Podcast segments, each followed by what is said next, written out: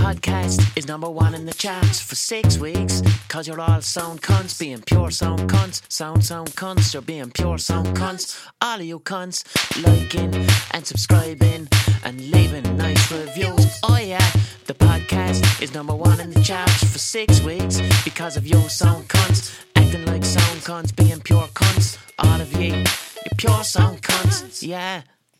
That was Sound Cunts by Chris de Burgh. Chris de Burgh is a big fan of the podcast and he sent in the lyrics and chords to that song and I merely recorded it. So thank you very much, Chris de Burgh, for that. Chris de Burgh had uh, some big hits there in the 1980s with Lady in Red and, and uh, other tunes. Thank you, Chris. Hello. What's the crack? How are you getting on? Thank you very much for togging out this week, getting stuck in to the podcast, the Blind Boy podcast. I hope you've been having a charming week, a pleasurable week, filled with little punnets of pleasure, and not a painful week. I've had a pleasurable week. I got acquainted with an otter. I'm very privileged to say. Going for an, an evening walk.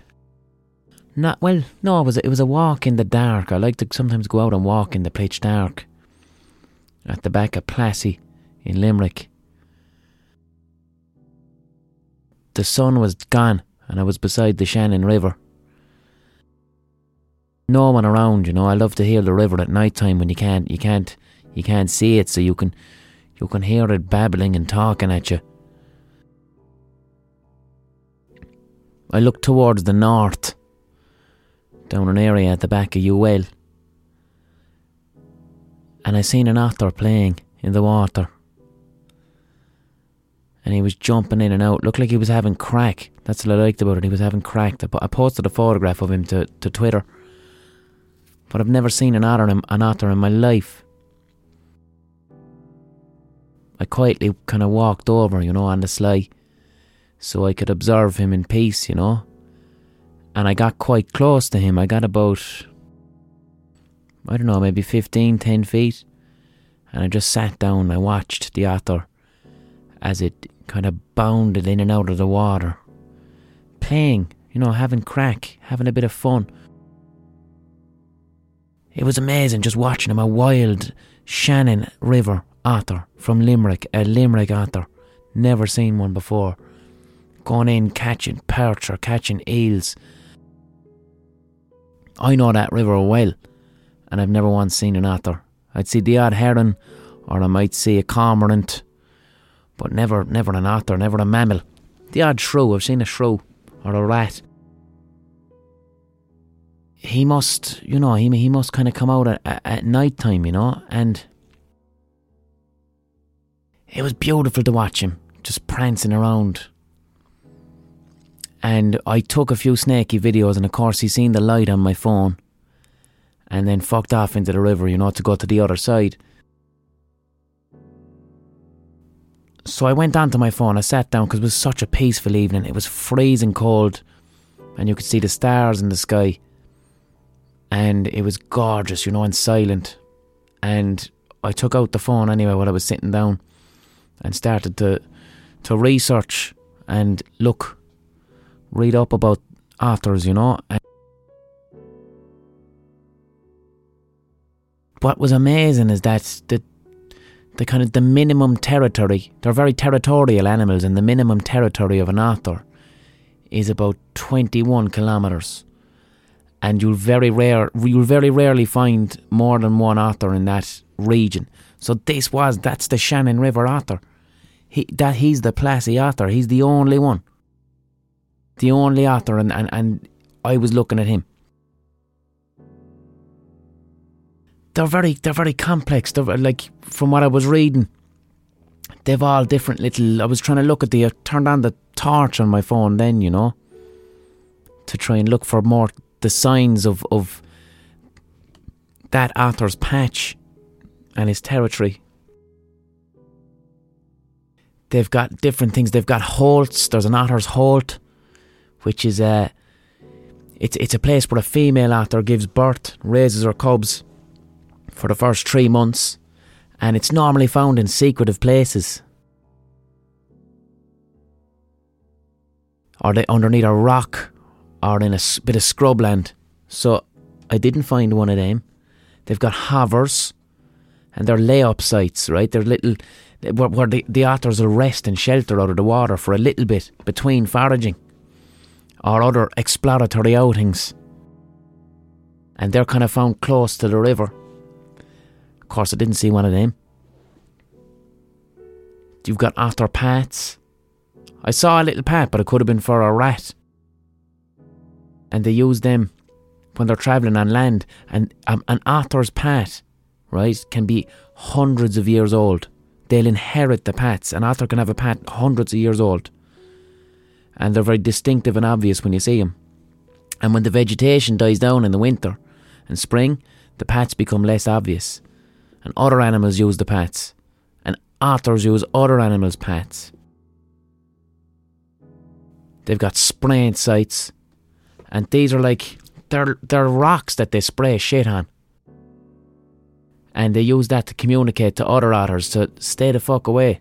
Because, like I said, this little fella, if he's got territory that's 21 kilometres, that says it's ridiculous. Anyone steps into that site, get the fuck away. Of course, I've spent the past five minutes assuming the gender of that otter, you know? That could have been a female otter. I don't know. To me, felt like a him. Maybe I'm projecting. I'm projecting onto that otter. I'm projecting myself and my own gender onto that otter. But I'm going to refer to him as a him. They've got little poles. They'll like dig out a little a little pool for themselves beside a river where they can fuck around in. And then the cute bastards, they've got a a drying place, right? Which they build themselves and I'm going to be scouring the river for the next few weeks when I'm out there looking for an otter's drying place. Because here's the best part about it: it's called an otter's couch, and an otter's couch is when they go and they ra- they find a little area and they raise it above the land a little bit, and they find um, bits of dry sticks and twigs and hay, and they make a little couch for themselves and they roll around in it and they use it when they're cleaning their fur, when they're drying themselves out when they get out of the water, you know. They have a little little otter's couch. And uh, I'm gonna I'm gonna have eagle eyes on me now for the next while to be getting a squint at him. Or to be sticking out my ears to be hearing an otter, but actually do you know what? They don't have a mating season. Otters will fuck each other any time of the year. They don't have they don't usually kinda get horny around spring or anything like that, like other animals. But while I was out there, sitting in the dark, out by Plassey, listening to the river and watching the otter, I did start to, it reminded me of the podcast a couple of weeks ago. Do you remember when I was talking to Siri? And I was asking Siri to acquaint me with a pine marten because I've never seen a pine marten real life. Well, I think I did. Could have been a store.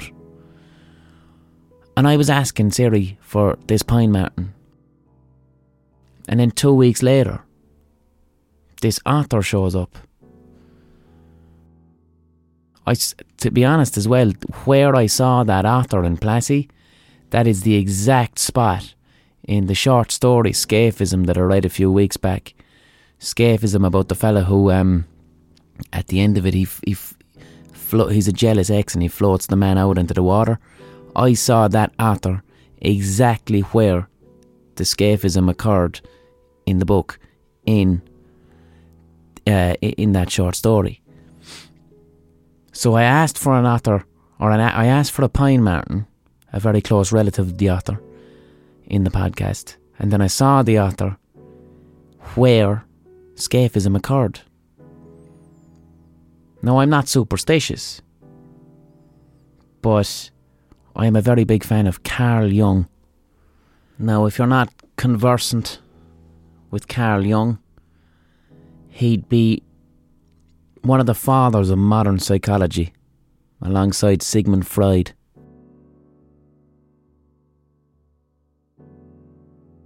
Jung Young. see, here's the thing about Jung. Jung is a, would be highly respected in psychology, which is, you know, it's a science, the science of human behaviour.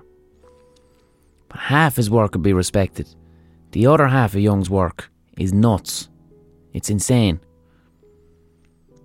Sigmund Freud, again, Freud today, about 80% of what Freud kind of uh, would have been going on about at the time is now kind of dis- disregarded. The 20% or the 30% that Freud kind of did discover is, is the foundations of, of modern psychology.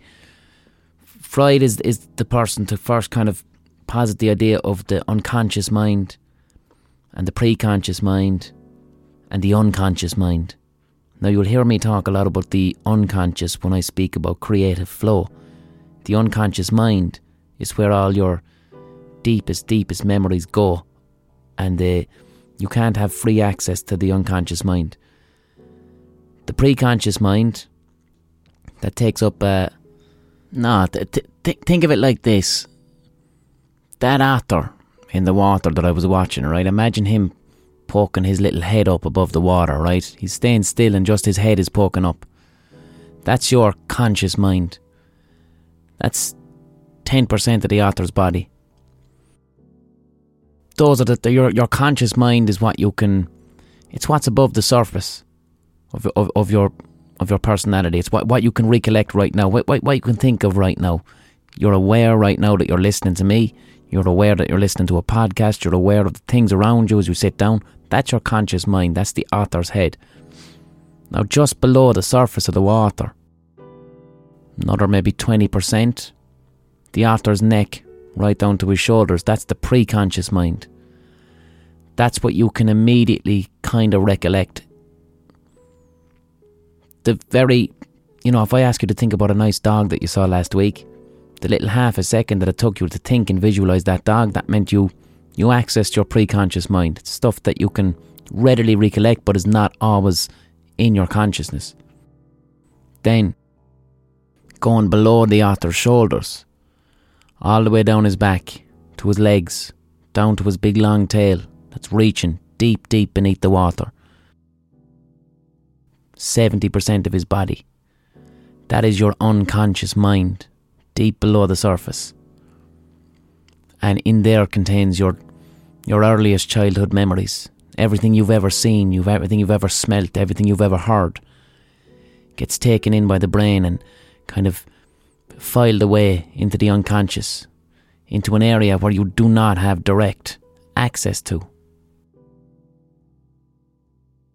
You do have direct access to it when you dream. When you dream, your mind chills out and it goes right down the otter's spine to his tail and it brings up all that deep madness from the unconscious mind. And also, when you're in a state of creative flow, that is the skill of creative flow, is to have unfettered access to the unconscious mind and to allow it to come out in, in, in a controlled fashion so you can access the thoughts you didn't know you had. So that's Freud's model of the mind. Carl Jung went one step further. And this is where Jung starts getting into kind of magical territory. Jung had a theory called the collective unconscious mind, that beyond our personal unconscious mind lies this collective unconscious, which is a a shared well of consciousness that all of us as humans um, can access. You know, it's it's almost think of it like um, you know, we we are just little mobile phones, but the server and the Wi-Fi that we all access as mobile phones, that server and the Wi-Fi where the internet is on, that is the collective unconscious. If the personal unconscious, like I said, is that otter's body below the water, ending in his tail when that otter's tail touches the river bed. All the water, all the wisdom of the river and the bed, that massive, massive flowing river, that is the collective unconscious. The otter's tail is the personal unconscious, the river bed and the flowing water is the collective unconscious, which contains all living memory amongst all human beings. And Jung, Jung felt that uh, you know, things like metaphor. you know, humans commu- communicating stories and things through metaphor, that that was the un- collective unconscious at work. There's a field called comparative mythology, which would have been um, pioneered by a lad called Joseph Campbell. And in comparative mythology, anthropologists looked at the folk stories and fairy tales of cultures all around the world, cultures that had never had any contact with each other. I'm talking Australian Aborigine cultures, uh, South American Mayans, Aztecs, ancient Irish, and comparative mythology looks at the mythology of all these different cultures that never communicated with each other. But however, their stories and fairy tales pretty much follow the same structure. Jung would argue that, that is because of the collective unconscious. That is where our instinct lies. Just like a bird knows how to fly, no one has to teach a bird how to fly. Humans, through language, can communicate meaning and metaphor through stories, regardless of our culture and upbringing, because we can access the collective unconscious. Some people would argue against it and say that, you know, a traditional story is usually set up conflict resolution. Some people would say that our innate ability to understand and tell stories across cultures is because, you know, something as simple as you go to sleep, it's dark, you enter a big dream world, then you wake up in the same place and it's bright. Set up conflict resolution. But anyway, Carl Jung, on top of his collective unconscious, has a theory called synchronicity, okay? And this is where he starts getting a bit nuts. Jung would argue that me mentioning, me, me aching for a pine marten on the previous podcast, and me mentioning the Plassey River, this exact spot in the Plassey River in the story Scaphism, a few podcasts back, that these two prompts, in combination with the psychic energy of all of you people immersing in that story and immersing in the podcast and listening, that not just my prompt, but the psychic energy of everybody listening and being uh, relaxed and calm and focused, Jung would argue through synchronicity that this caused these events to happen, that this caused me to spend that moment with an otter the other day. That's what Jung would say through synchronicity the event in Carl Jung's life that brought on the theory of synchronicity was one day he he went to sleep and he dreamt of a kingfisher, a type of bird, a kingfisher. It's a water bird. It's like a very ornate cormorant. And then the next morning he went to the bottom of his garden where there was a little river and he found a dead kingfisher there was no kingfishers in the region where Jung was living. And he felt that his dream and the psychic energy of his dream willed into existence this dead kingfisher that somehow he was also interested in cosmology, this time time time space continuum. He would have been looking at the work that Einstein would have been doing. And he felt that his dream of the kingfisher brought that kingfisher into physical existence, and that this was there to communicate some type of very deep cosmological personal meaning to him. And that's when he started to think about synchronicity as a, as a serious theory. Jung, of course, also claimed, and I don't know was this corroborated by Sigmund Freud at all. Now, Jung was a bit mad, lads. But Jung claimed that when he and Sigmund Freud would argue about psychoanalytic theories and would disagree and start roaring at each other, that the psychic energy present in the room was such that books would start exploding in the shelves whenever they had an argument. Only Jung says that. I've never heard Freud repeat it. So Jung is a man to be taken with a, a, a pinch of salt, but a great, a great fucking mind, an unbelievable mind, you know.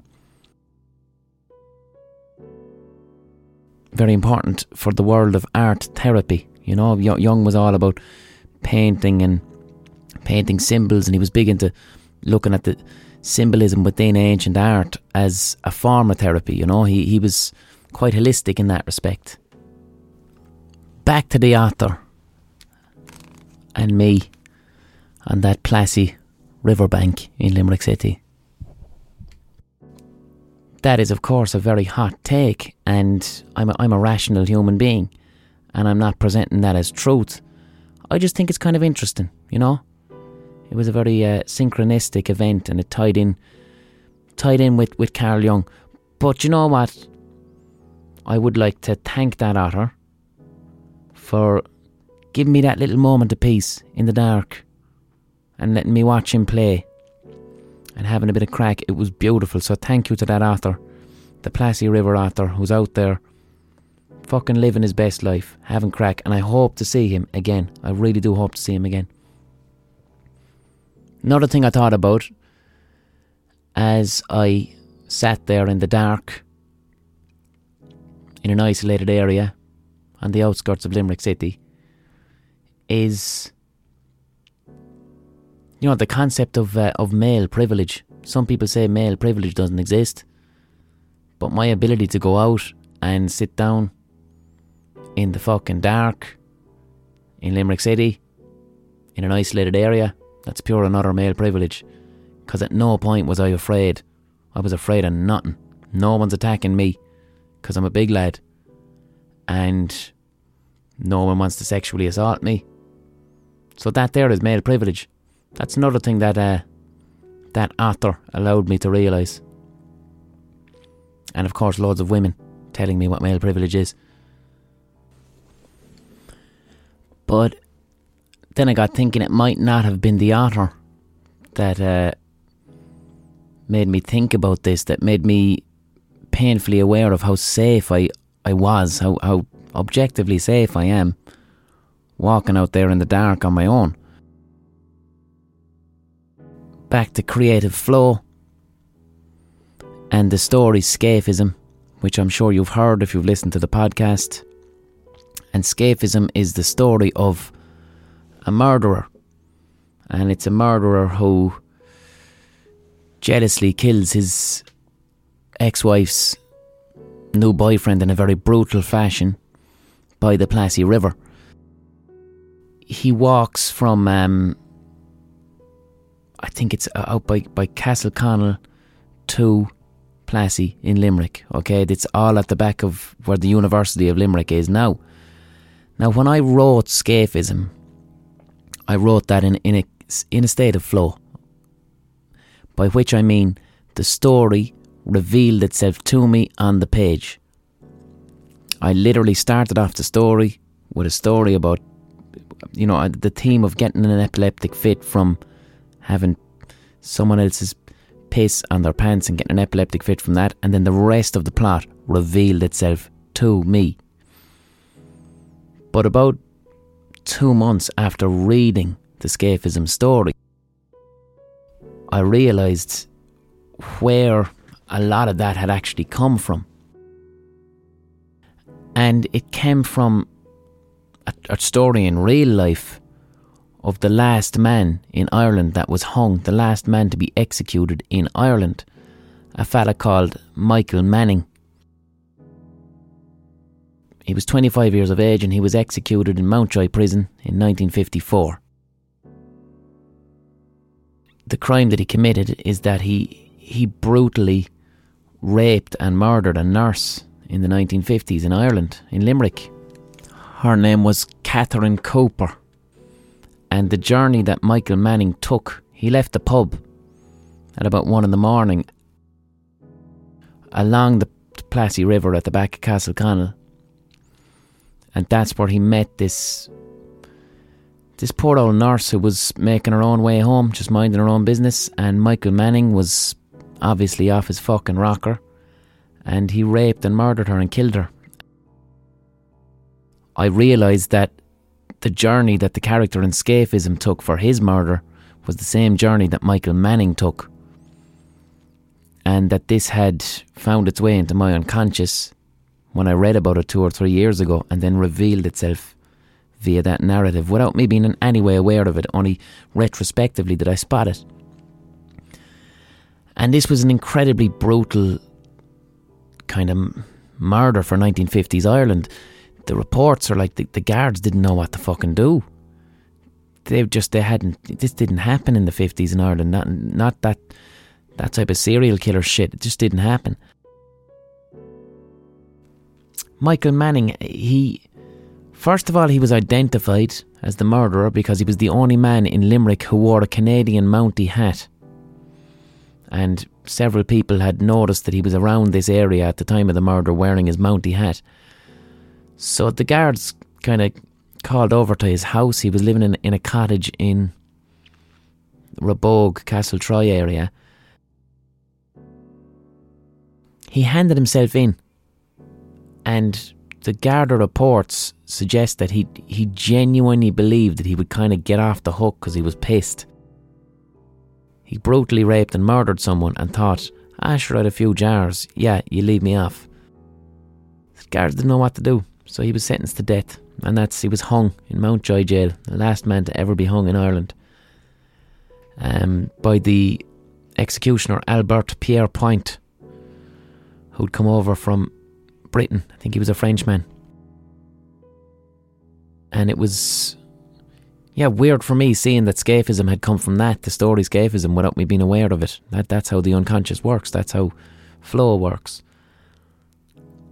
And it's also, I think, why, when I was watching that otter, by the kind of the notion of my sheer privilege as a man, to, I don't have to worry about that stuff. I don't have to worry about that stuff, you know? So the next time, if you're a lad listening and a woman talks about male privilege, well, there's one of many examples, lads, to take on board and actually listen to her, listen to her experiences. Fuck's sake.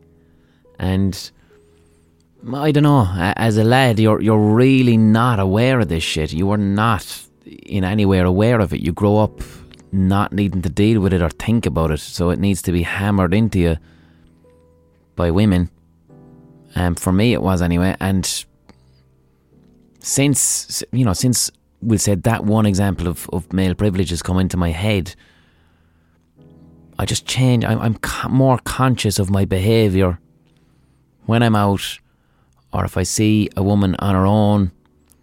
To just, I just kind of flag with myself that she might be terrified at my because of my very presence for good reason.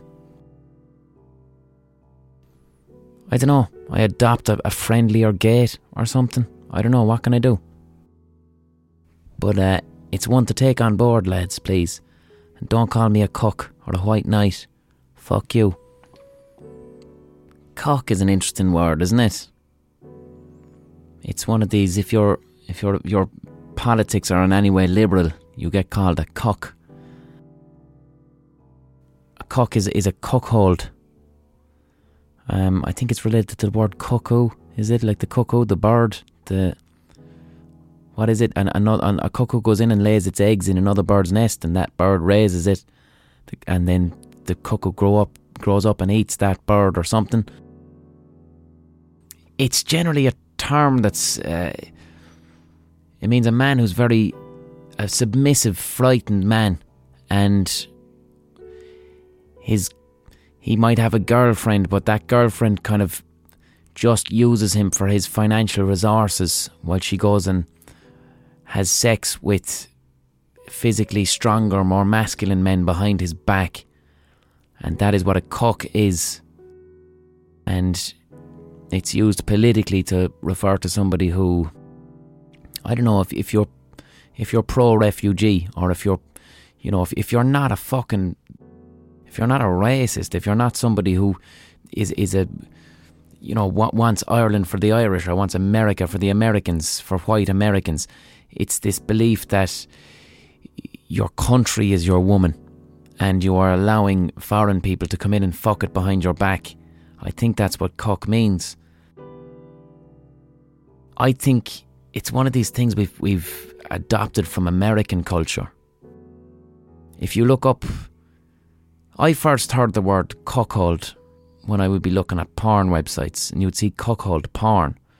And cuckold porn, usually, there's a strong racial element to it. If you type cuckold porn or cuck porn into a porn site, it's a scrawny, weak white man with a good looking white wife, and then a very large, strong black man comes in and has sex with that man's wife in front of the white man.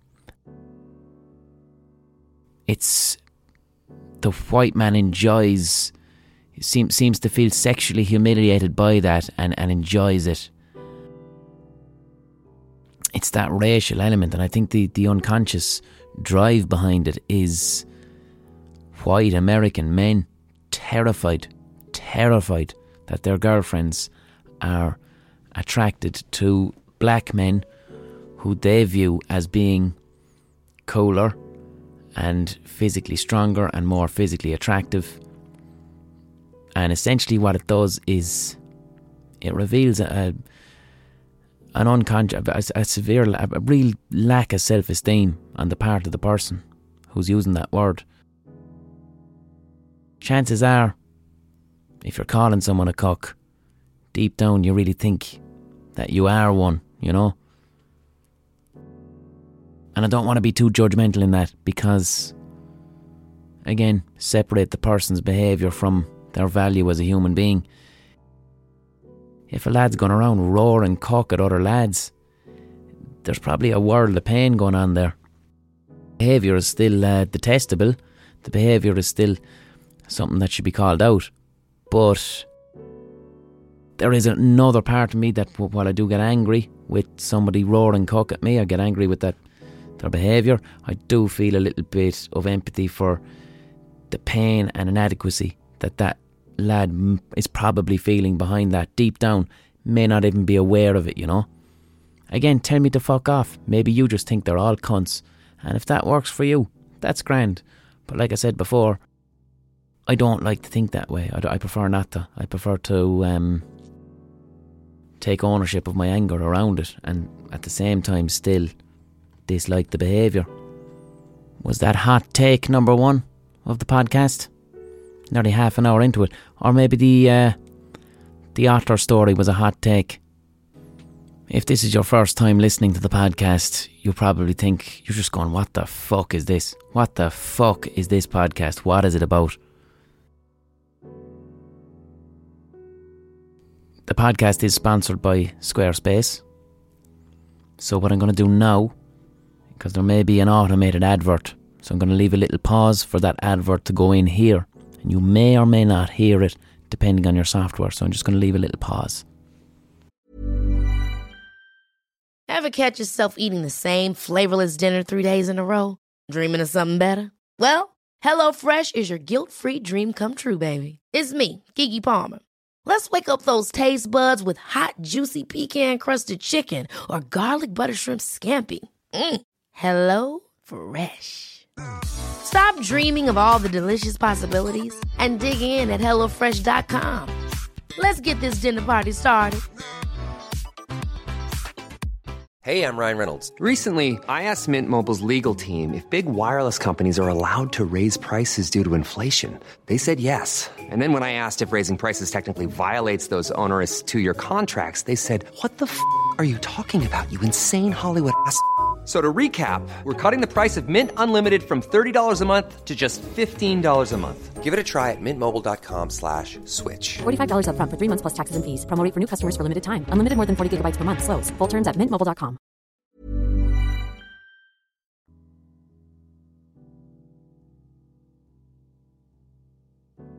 Okay, there's the pause. You might not have heard an advert. Speaking of sponsorship, not sponsorship, right? Squarespace are giving me a bit of sponsorship, but I would like to give some free sponsorship just to be sound to, I don't know, a local business, a local Limerick business every so often. And I would like to do that this week for. There is a pub in Limerick on Sarsfield Bridge called Pharmacia. and it is fucking class. And I'm giving them a plug because I genuinely want to. I fucking love the place. I mentioned a couple of podcasts back that I enjoy cocktails immensely, specifically tiki cocktails, because I believe them to be a Baudrillardian hyper-real simulacrum of a drink. There's only two places in Limerick that you can get nice cocktails, and one of them has a terrible atmosphere. I'm not going to mention what it is, but it's just not a terrible atmosphere, a fine atmosphere if you're a dad's best friend. But it's not for me. But Pharmacia, that's a cracking place. And as well, the bar staff are sound. So when I go up, there's one barman in there called Cal, and I was bothering Cal at the weekend, and I was trying to tell him the history of tiki cocktails, and he was listening because he loves making cocktails, and he makes gorgeous cocktails, and he made me a zombie, and he made me a mai tai, and then I said to him, Cal, will you make me a scorpion? Because I've never had one. And a scorpion is usually a massive drink for two people, but he made it for me in uh, one drink. And Pharmacia is rocking. It's just um, it's you could a ninety year old man could walk in there and it'd be grand. An eighteen year old in college could walk in there and it'd be grand. It just has that lovely vibe, that lovely feeling, you know, that a good pub should have. And it's no Limerick business, and they're they're getting everything right. But I would say to you, if you're visiting Limerick, if you're in Limerick, if you haven't been to Pharmacia, drop down to the boys and have a bit of crack. And if you don't like cocktails, it's grand, you don't have to. They've got lovely stuff on, on tap as well, nice cheap pints. And the music is unreal. Jesus, I was there one night. They went from Rage Against the Machine to Carl Cox to Rossangano Family. That's all right in my book. And I used to go to, before Pharmacia was Pharmacia on Sarsfield Bridge, it used to be a place called Riddler's. And that's where I used to drink when I was a young lad. When we were first, when we were doing prank phone calls years ago, back around 2003, 2004, I used to go into Riddler's and we used to have, all my buddies used to be in metal bands, and that's where I was kind of selling the first Rubber Bandit CDs. At the back there in that alleyway, I used to go in with about five or six uh, prank phone call CDs, sell them for about two pounds. At, oh no, what was it, pounds or euros? Would have been euros at that point, selling them, and that would give me a few quid into my pocket. So, hop into Pharmacia, and the bar manager, Mike Ryan, he would have been hanging around in the days of Riddlers, and I used to drink cans with him under Sarsfield Bridge, and we'd listen to Slipknot. So, I will give my support to Pharmacia in Limerick, class place. And then, fuck it, why not? If you go to Limerick, if you're in Limerick and you want to find an unreal nightclub when you're finished with Pharmacia, head up to Costello's. Costello's is nuts. Costello's is, I can't even explain it. Again, you could be 90 or 18, doesn't matter. Costello's is like.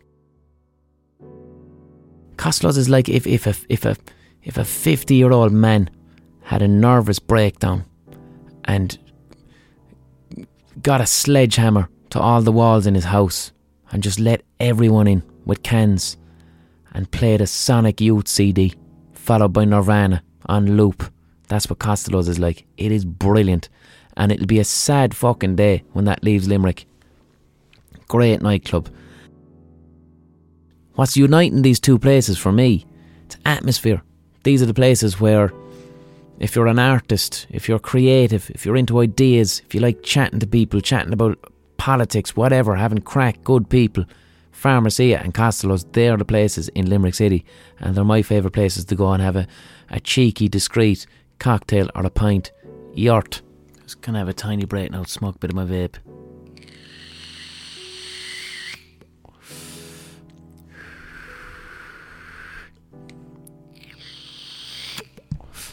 Hope you're enjoying the the podcast so far this evening.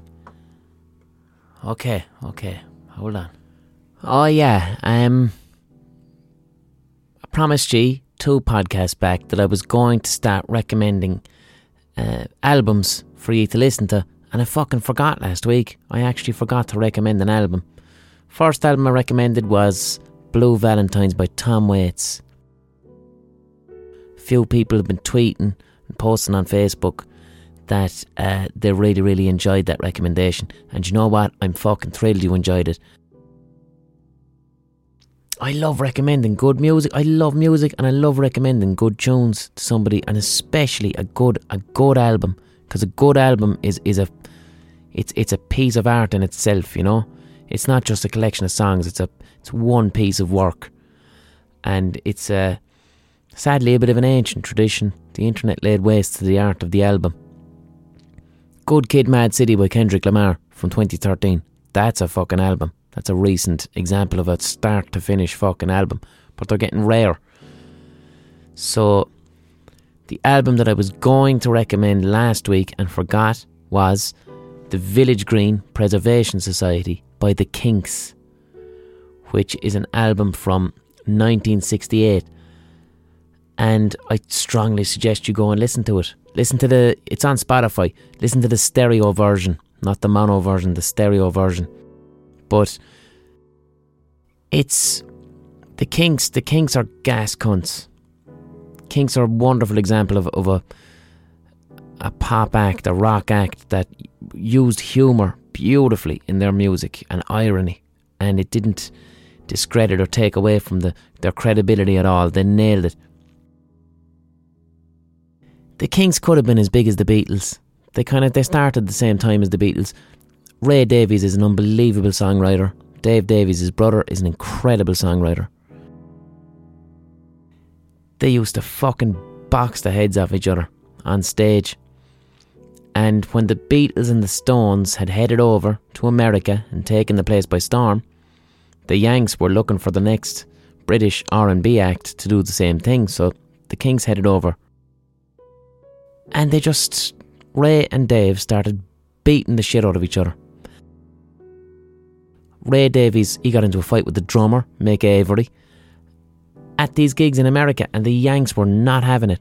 And they more or less they got banned from America. They weren't allowed on American TV. They were sent back to England. The rivalry and, and hatred between the two Davies brothers is unreal. One of the Kinks' most famous songs, "You, Re- you Really Got Me," which you'll know it if you hear it. Um, it's from about 1964. If you listen just before the guitar solo, you'll hear Dave Davies screaming, Fuck off! And he screams it really loudly, and he's screaming it at his brother, Ray, because they were on about the sixth or seventh take of the guitar solo, and Ray was putting a pure bitter head in him, going like, Don't fuck it up, don't fuck it up. So Dave Davies goes, Fuck off! and did an incredible guitar solo, which some people credit that guitar solo as being the birth of heavy metal because what Dave Davies did is he used to stick razor blades in the cone of his guitar amp, and this created a heavily distorted sound, which we now associate with heavy metal. You know, after that you had Led Zeppelin, fucking Black Sabbath, you know, using that sound. But anyway, the Village Green Pres- Preservation Society, it's a more mature album from the Kinks, and after they'd been kicked out of America, they were kind of stuck back in England. And back then in the 60s, you know, especially the late 60s, when, you know, rock was really at the height of its uh, commercial potential and you had to go massive. To be a, just an English act was seen as a huge, huge failure. So Ray Davies, as a songwriter, kind of embraced this. He embraced the fact that they were stuck within the borders of England and wrote an album that is incredibly English, the Village Green Preservation Society, and it was inspired by the poetry of Dylan Thomas, in particular his poem Under Milk Wood. And it's this beautiful, ironic, satirical take on a disappearing post-war Englishness. It's for me, it's almost the, the it's the exact conflict between modernism and postmodernism. You know, the the modernist World War II Britishness and the postmodern baby boom embracing of American culture and how that conflicted with Britishness and Englishness and how that disappeared. And that's what that album's about. and incredible songwriting. And there's a few little little snaky things in there too. Like there's um there's a song called Monica. The Davies brothers, they would have grown up.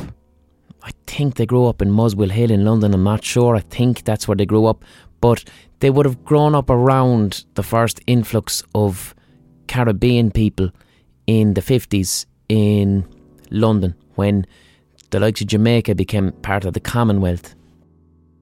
So they would have been listening to the Jamaican lads who would have been the, in their neighbourhood listening to calypso music. And calypso is it's a Caribbean music that would have come before ska and reggae. And there's a song called Monica, Monica on the Village Green album, and you'll hear a very strange Caribbean sound and influence there, which wasn't present in British music at the time, no. Reggae only really started becoming a thing with Toots and the Maytals and Bob Marley, of course, but you will hear it in that, that Kinks song. And they have Dave Davies' guitar sounds like um, a marimba or a Jamaican steel drum. Um, the second album I'm gonna this week's album that I want you to listen to. Now you've got two albums to listen to. This week's album that I'd like you to listen to is Crime of the Century by Supertramp. I don't know, you could call it prog rock. I wouldn't call it prog rock because the songs are short like pop songs, but it borrows from, we'll say, the classical aspirations of prog rock from bands like Yes and Pink Floyd. But it's just a fucking rocking, incredibly well recorded album of good songs. So that is two albums this week Village Green Preservation Society by the Kinks and Crime of the Century by Supertramp, which is from 1973, I think 1973. Two crackers. Go and have a listen. You won't be disappointed. You can't. A weekly staple of this podcast is also where I I read out some of Donald Trump's, the most powerful man in the world, I read out his, his recent tweets in the style of your drunk Limerick aunt who's had a bottle of West Coast Cooler. Well, this week I'm going to mix it up. I'm going to present to you Trump's tweets, still via your drunk Limerick aunt, except this time she's ringing you from Thailand. She's after drinking whatever the fuck they drink in Thailand. A few cobras or tigers, and she's ringing you up at four in the morning. Over the phone. In a rainforest, in a storm, with monkeys howling around her. Please relax and listen.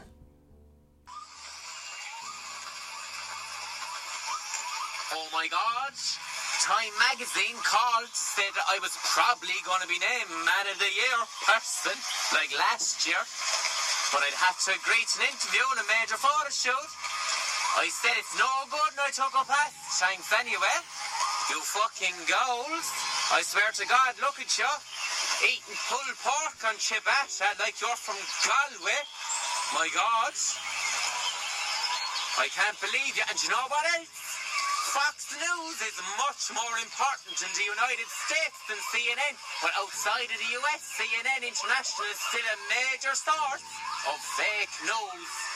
And they represent our nation in the world very poorly. The outside world does not see the truth from it all. I swear to God, you kind. Absolute kind. And you know what else? You know what else? We, we should have a contest as to which of the networks puts CNN and not Crown Fox is the most dishonest, corrupt, and distorted in its political coverage of your favourite president. Me, they're all bad. Winner to receive the fake news trophy. You cunts, you absolute show of cunts. Swear to God.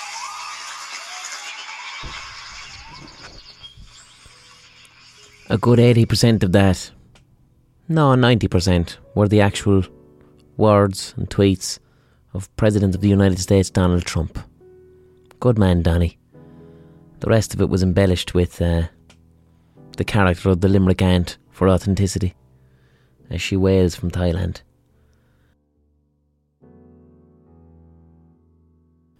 I think now I'm going to answer some of the questions and the lovely observations that ye send me on Twitter at Rubber Bandits on Twitter. And thank you so much. I'm still getting loads of fucking class feedback from you. I'm still getting a lot of people saying that how much you're enjoying the podcast. I love that. I'm so I'm so it's just great. It's great to be doing something and for you to be liking it and for me to to know that you're liking it. And as well, I was looking at the stats and figures this week of where the fucking podcast has been listened from. And it's mad. There's like there's two people in Sierra Leone that are listening, and I think there's 36 in uh, Saudi Arabia, 100 people in Indonesia, 156 in Japan. The fuck are they doing? And I'm wondering what the crack is. 92,000 people in Ireland are listening to this podcast. 32, 32,000, sorry, are listening in um, the UK, cracking tens. That's quite ironic, isn't it? 32,000 British people are listening, just like the 32 counties of United Ireland. Give it back, please.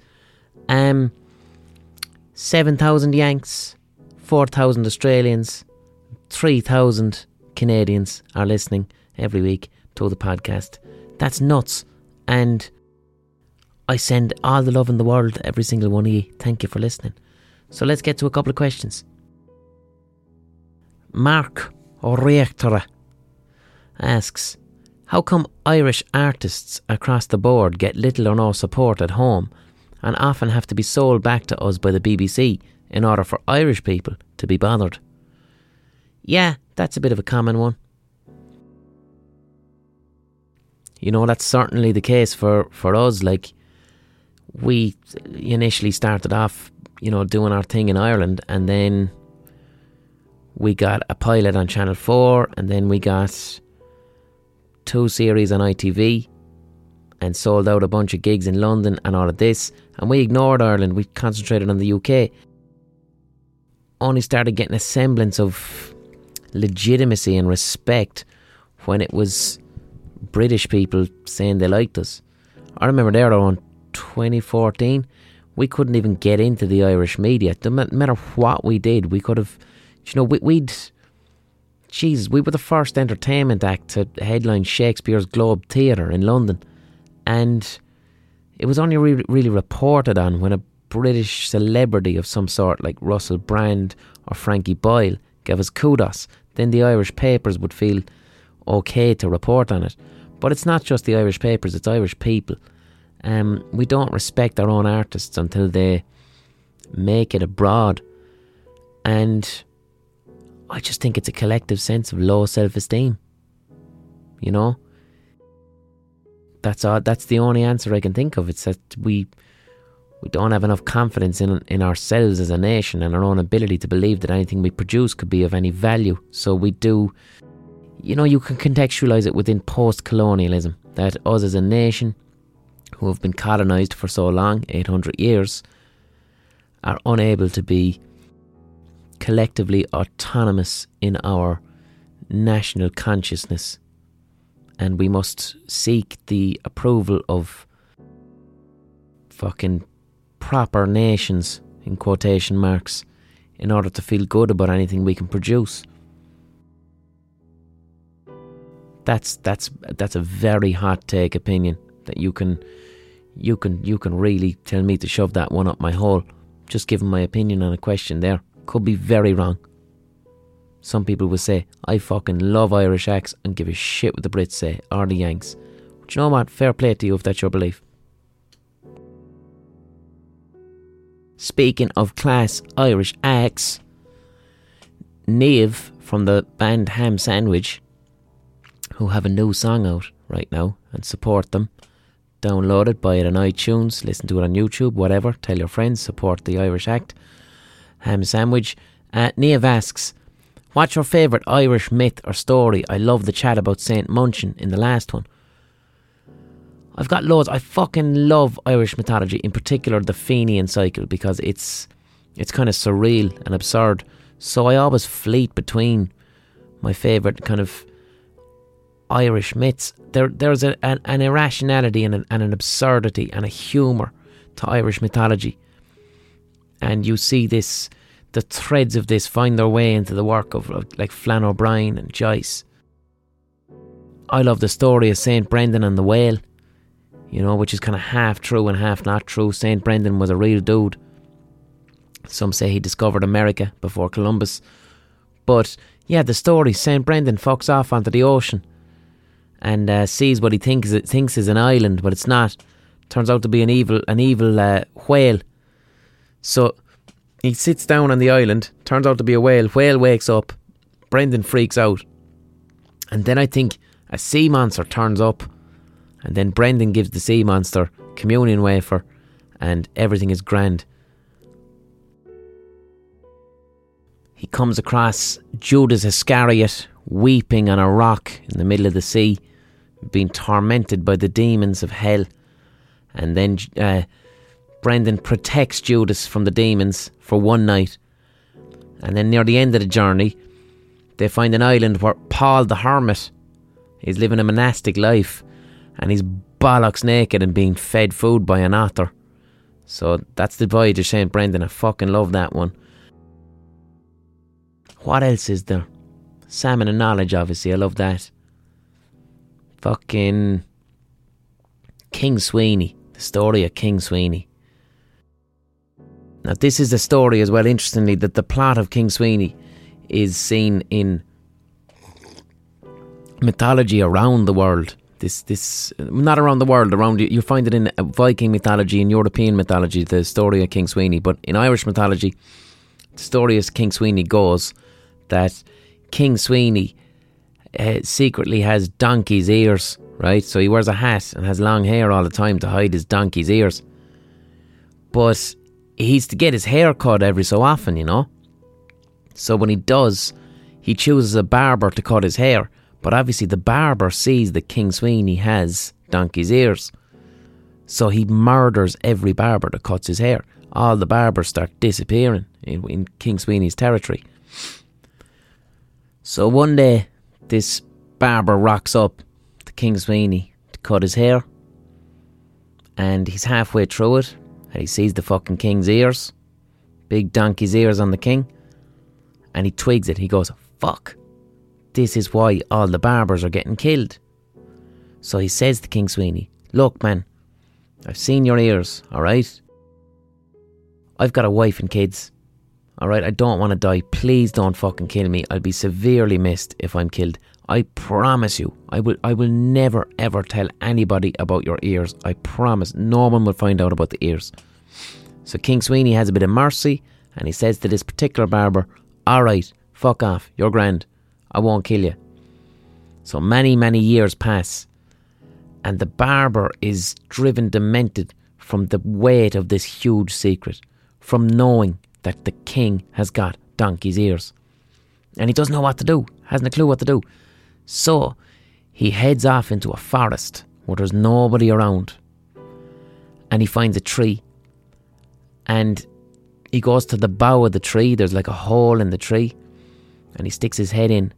And he screams at the top of his lungs, King Sweeney's got donkey's ears! And he gets it off his chest. He gets it off his chest. So a few more years pass. There's two woodsmen, and they chop down this tree that the barber shouted into. And the wood from this tree ends up being made into a harp. So one day a musician travels to King Sweeney's court, and everyone is there, all the nobles, everybody. And when the musician starts playing the harp, the harp starts singing a song about King Sweeney having donkey's ears. And then King Sweeney goes mad because, um, you know, everyone found out about his ears and he disappears himself and starts acting like a bird and starts hopping around and climbing into trees and behaving and, uh, like a bird and, and moving like a bird and going particularly mad whenever he hears a bell. And again, that's just a fucking beautiful story, but it's one of those ones where I wonder you know, because there was a King Sweeney. He was a real, you know, he was real. The the, the Sweeneys were a, they came over from Scotland, I believe. They settled around Donegal, and then the Sweeneys, the descendants of the Sweeneys, the Mac Suibhne, became what is known as gallowglass, which were a class of 12th and 13th century mercenary. They were soldiers of fortune and they used to travel all around uh, Europe as incredibly ferocious security guards. And that's what the Sweeneys did, the descendants of King Sweeney, the real King Sweeney. But I wonder is there a certain degree of truth? Not necessarily in the King's Ears story, because, like I said, that's present across the mythology of uh, Europe. But the bit with him behaving like a bird when and climbing up trees and going nuts when he hears a bell, I wonder did the real King Sweeney have a severe mental illness? Do you know there are there's types of there's a type of schizophrenia where the person who is experiencing it can adopt very strange and odd poses with their bodies. And I wonder did King Sweeney develop that? Or the other potential that I often think is wine, right? Kings would have drank wine, uh, quite a lot of fucking wine, because water wasn't very safe. Um, not if they were living in a, in a keep or a castle. But kings drank wine, and wine is made from uh, wine is wine's alcohol, right? When the Irish king would have had mead, I suppose, which is honey wine. But anyway, it's still alcohol. When alcohol is exposed to oxygen, it turns to vinegar, which is acetic acid, right?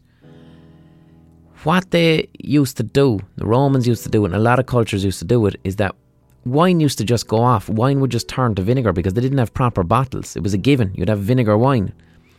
So they would add lead to the wine. And when you add lead to the acetic acid, it creates this new fucking chemical. I can't think of the name of it, but it makes it taste very, very sweet. So often wine was adulterated with lead to make it taste pure sweet and nice. And this was the best wine. The king's fucking wine was adulterated with uh, lead. So quite a lot of nobles went mad. You know, they went uh, off their fucking rockers from lead poisoning in the brain because you're not supposed to have lead in your brain. So maybe that's what happened to real King Sweeney.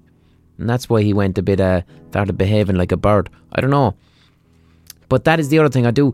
A lot of um, early Irish history, early medieval Irish history, the only kind of trace of stuff we have is the myths, you know. But they did a DNA study of the Irish, and it turns out that our our blood comes from it's somewhere around northern fucking Spain. What's it? Not Andalusia.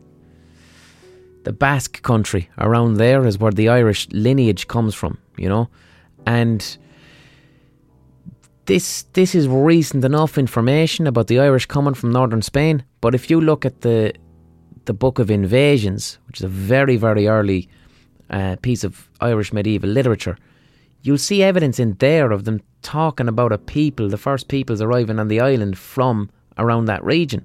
You know, so there was an element of truth in it. Of course, the other great theory of the origins of the Irish is the Atlantean theory, which is a hot take of a theory, but it's interesting. And one documentary maker, I can't think of his fucking name, but he presented the Atlantean theory that the Irish, the traditional view was that the Irish arrived in waves from Europe across uh, an ice age land bridge going from the likes of Germany and France to Britain to Ireland, and that's where the Irish got there. But this historian posited that the Irish arrived on boats from the likes of Algeria and North Africa. He he uses um, similarities in Sean-nós singing and similarities in the music of North Africa and kind of Arabic cultures to and and also similarities in the design of, of early Irish uh, artwork and Algerian and Moroccan works to suggest that the Irish were a North African people that came here many many years ago. And then you you know you ask, yeah, but people from North Africa were black there's recent evidence suggests that the first people to arrive in Ireland would have been black because the white skin, I think, is only about six thousand years old. It's it's the white white skin is very very new. Um, so probably the first people on the island were dark skinned, White, white skin is a is a mutation that happens six, seven, between six and twelve thousand years ago. I think that could be history hot take now. So go and look that one up. Look that one up. Don't be taking my word for it. All right. Danny Kelly asks, when writing, do you prefer typing on a computer or the physical form of writing? I like to type. When I'm achieving flow, typing is very, very easy. It's autonomous. I don't think of it. I would hate to be writing with my hand and a pen and for flow to be interfered with by the physical pain in my wrist of writing. I'd hate that, so I, I type. Also, what I was doing is, I was, sometimes I wasn't even using a laptop.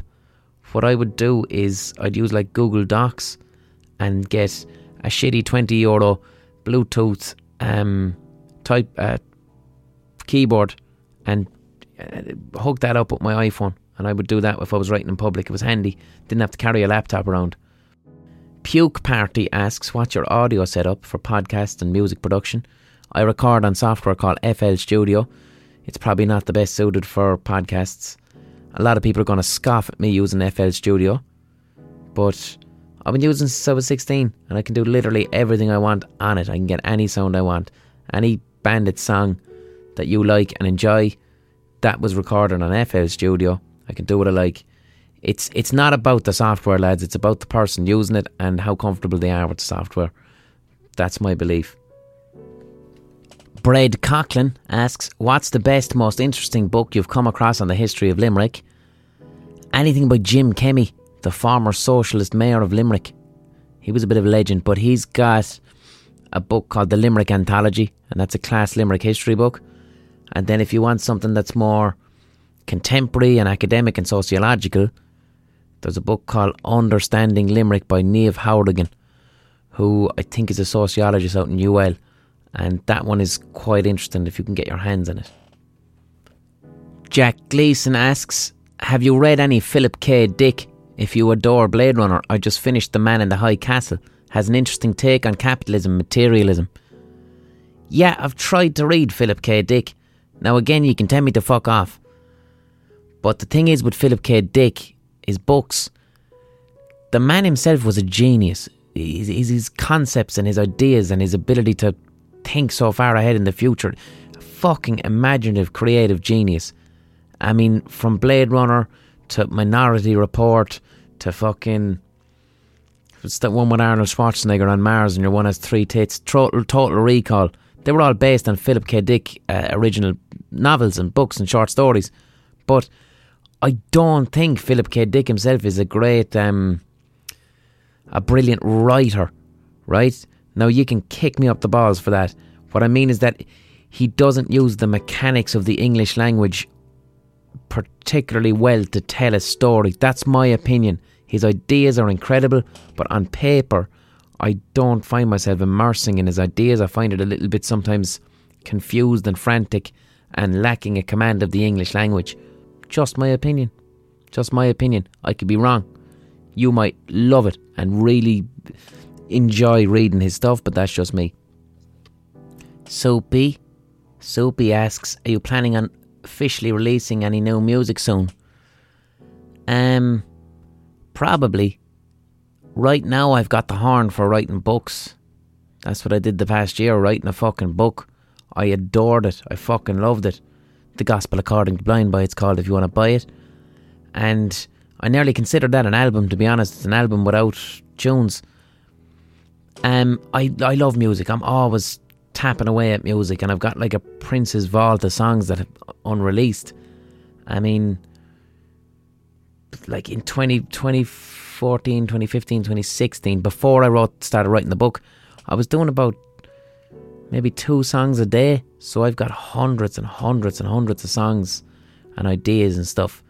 But what I'm just finding at the moment, kind of musically, is just shifting in styles. You know, it's I, I can't can't make the same music that we were making six or seven years ago.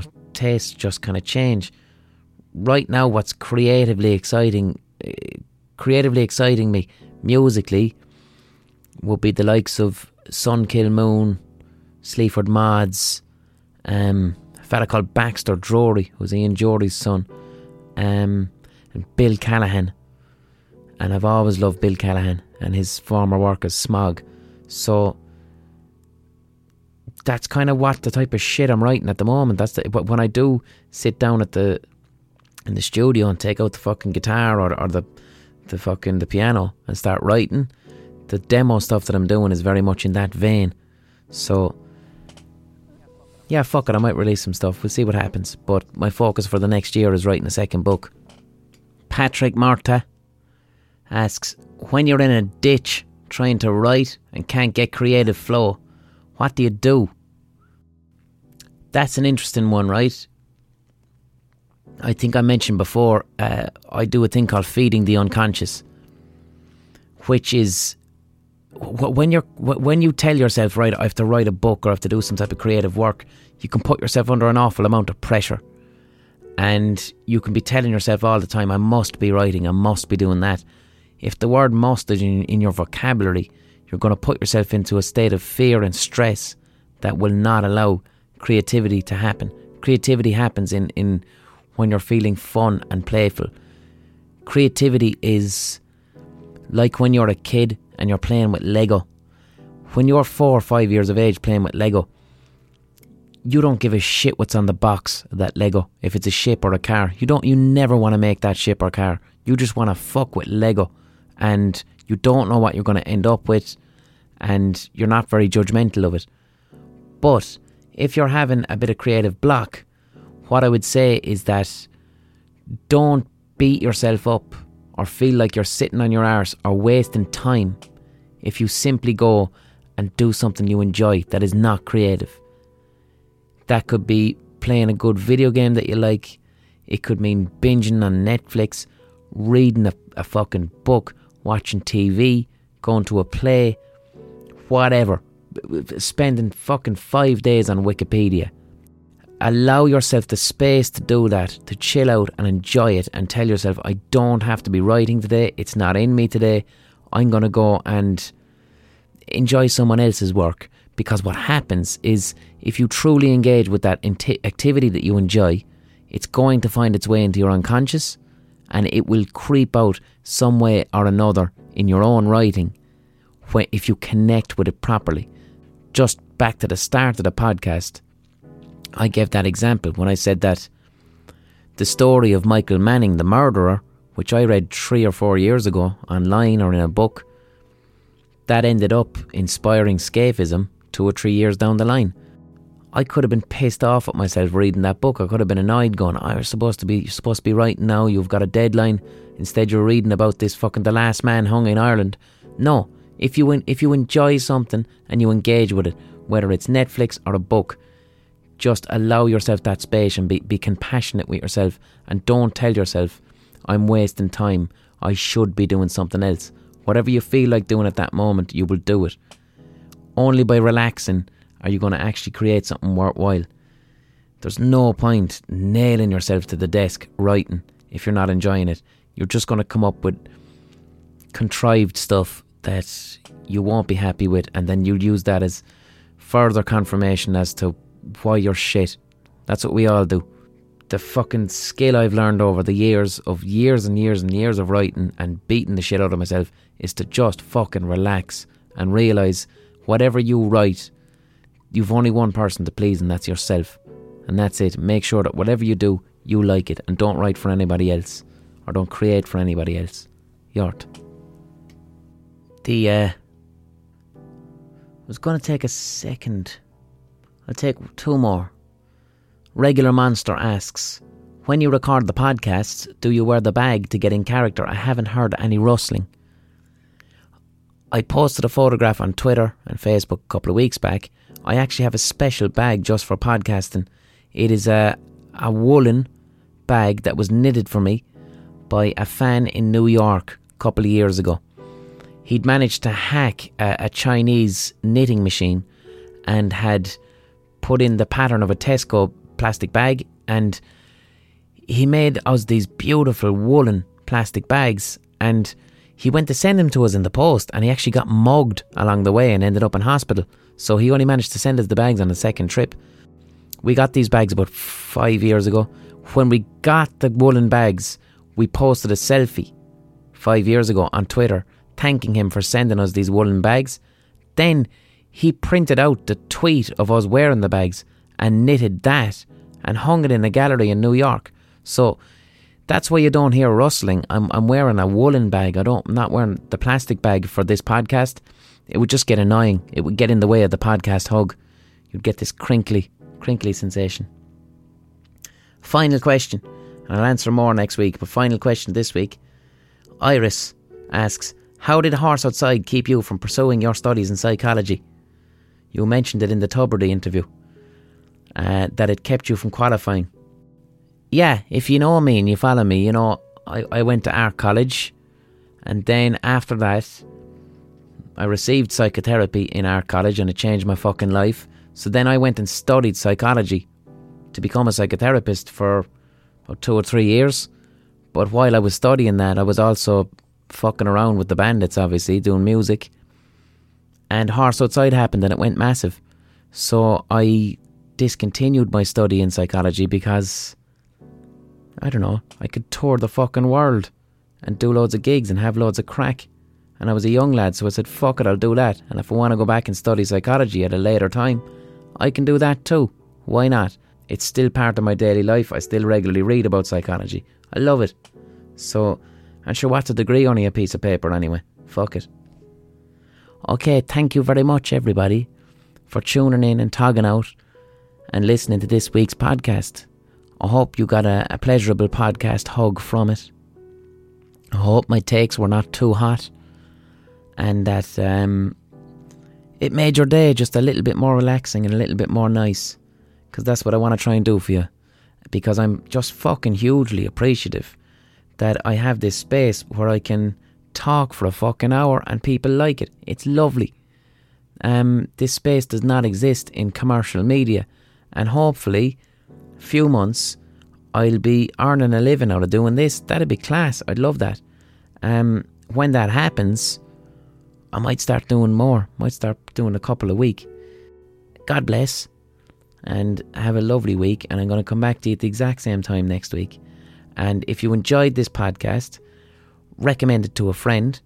Uh, subscribe to it on the app that you're using, and leave a nice review of it, please. Um, that's essential. That's very important for keeping the podcast going and keeping it climbing the charts and having more people hear it. Just leave a comment, leave a review, subscribe to it. Thank you. Have a good all week, lads. Have a good morning, good evening, whatever the fuck you're doing. Try and fucking have a lash for the crack. Just for your own mental health. Try and live your day with a bit of compassion for somebody else or for yourself. Just give that a lash. Have that as a little goal for the week because I promise you out, of the end of that, you'll be you'll be happier at the end of the night. And that sounds pretentious as fuck, and I know it does. But the nature of our society, and especially the way we use so- social media, does not allow for basic compassion for others and compassion for ourselves. So just give it a crack, give it a go.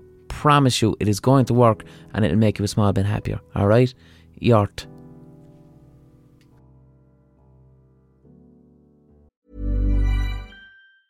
Ever catch yourself eating the same flavorless dinner three days in a row?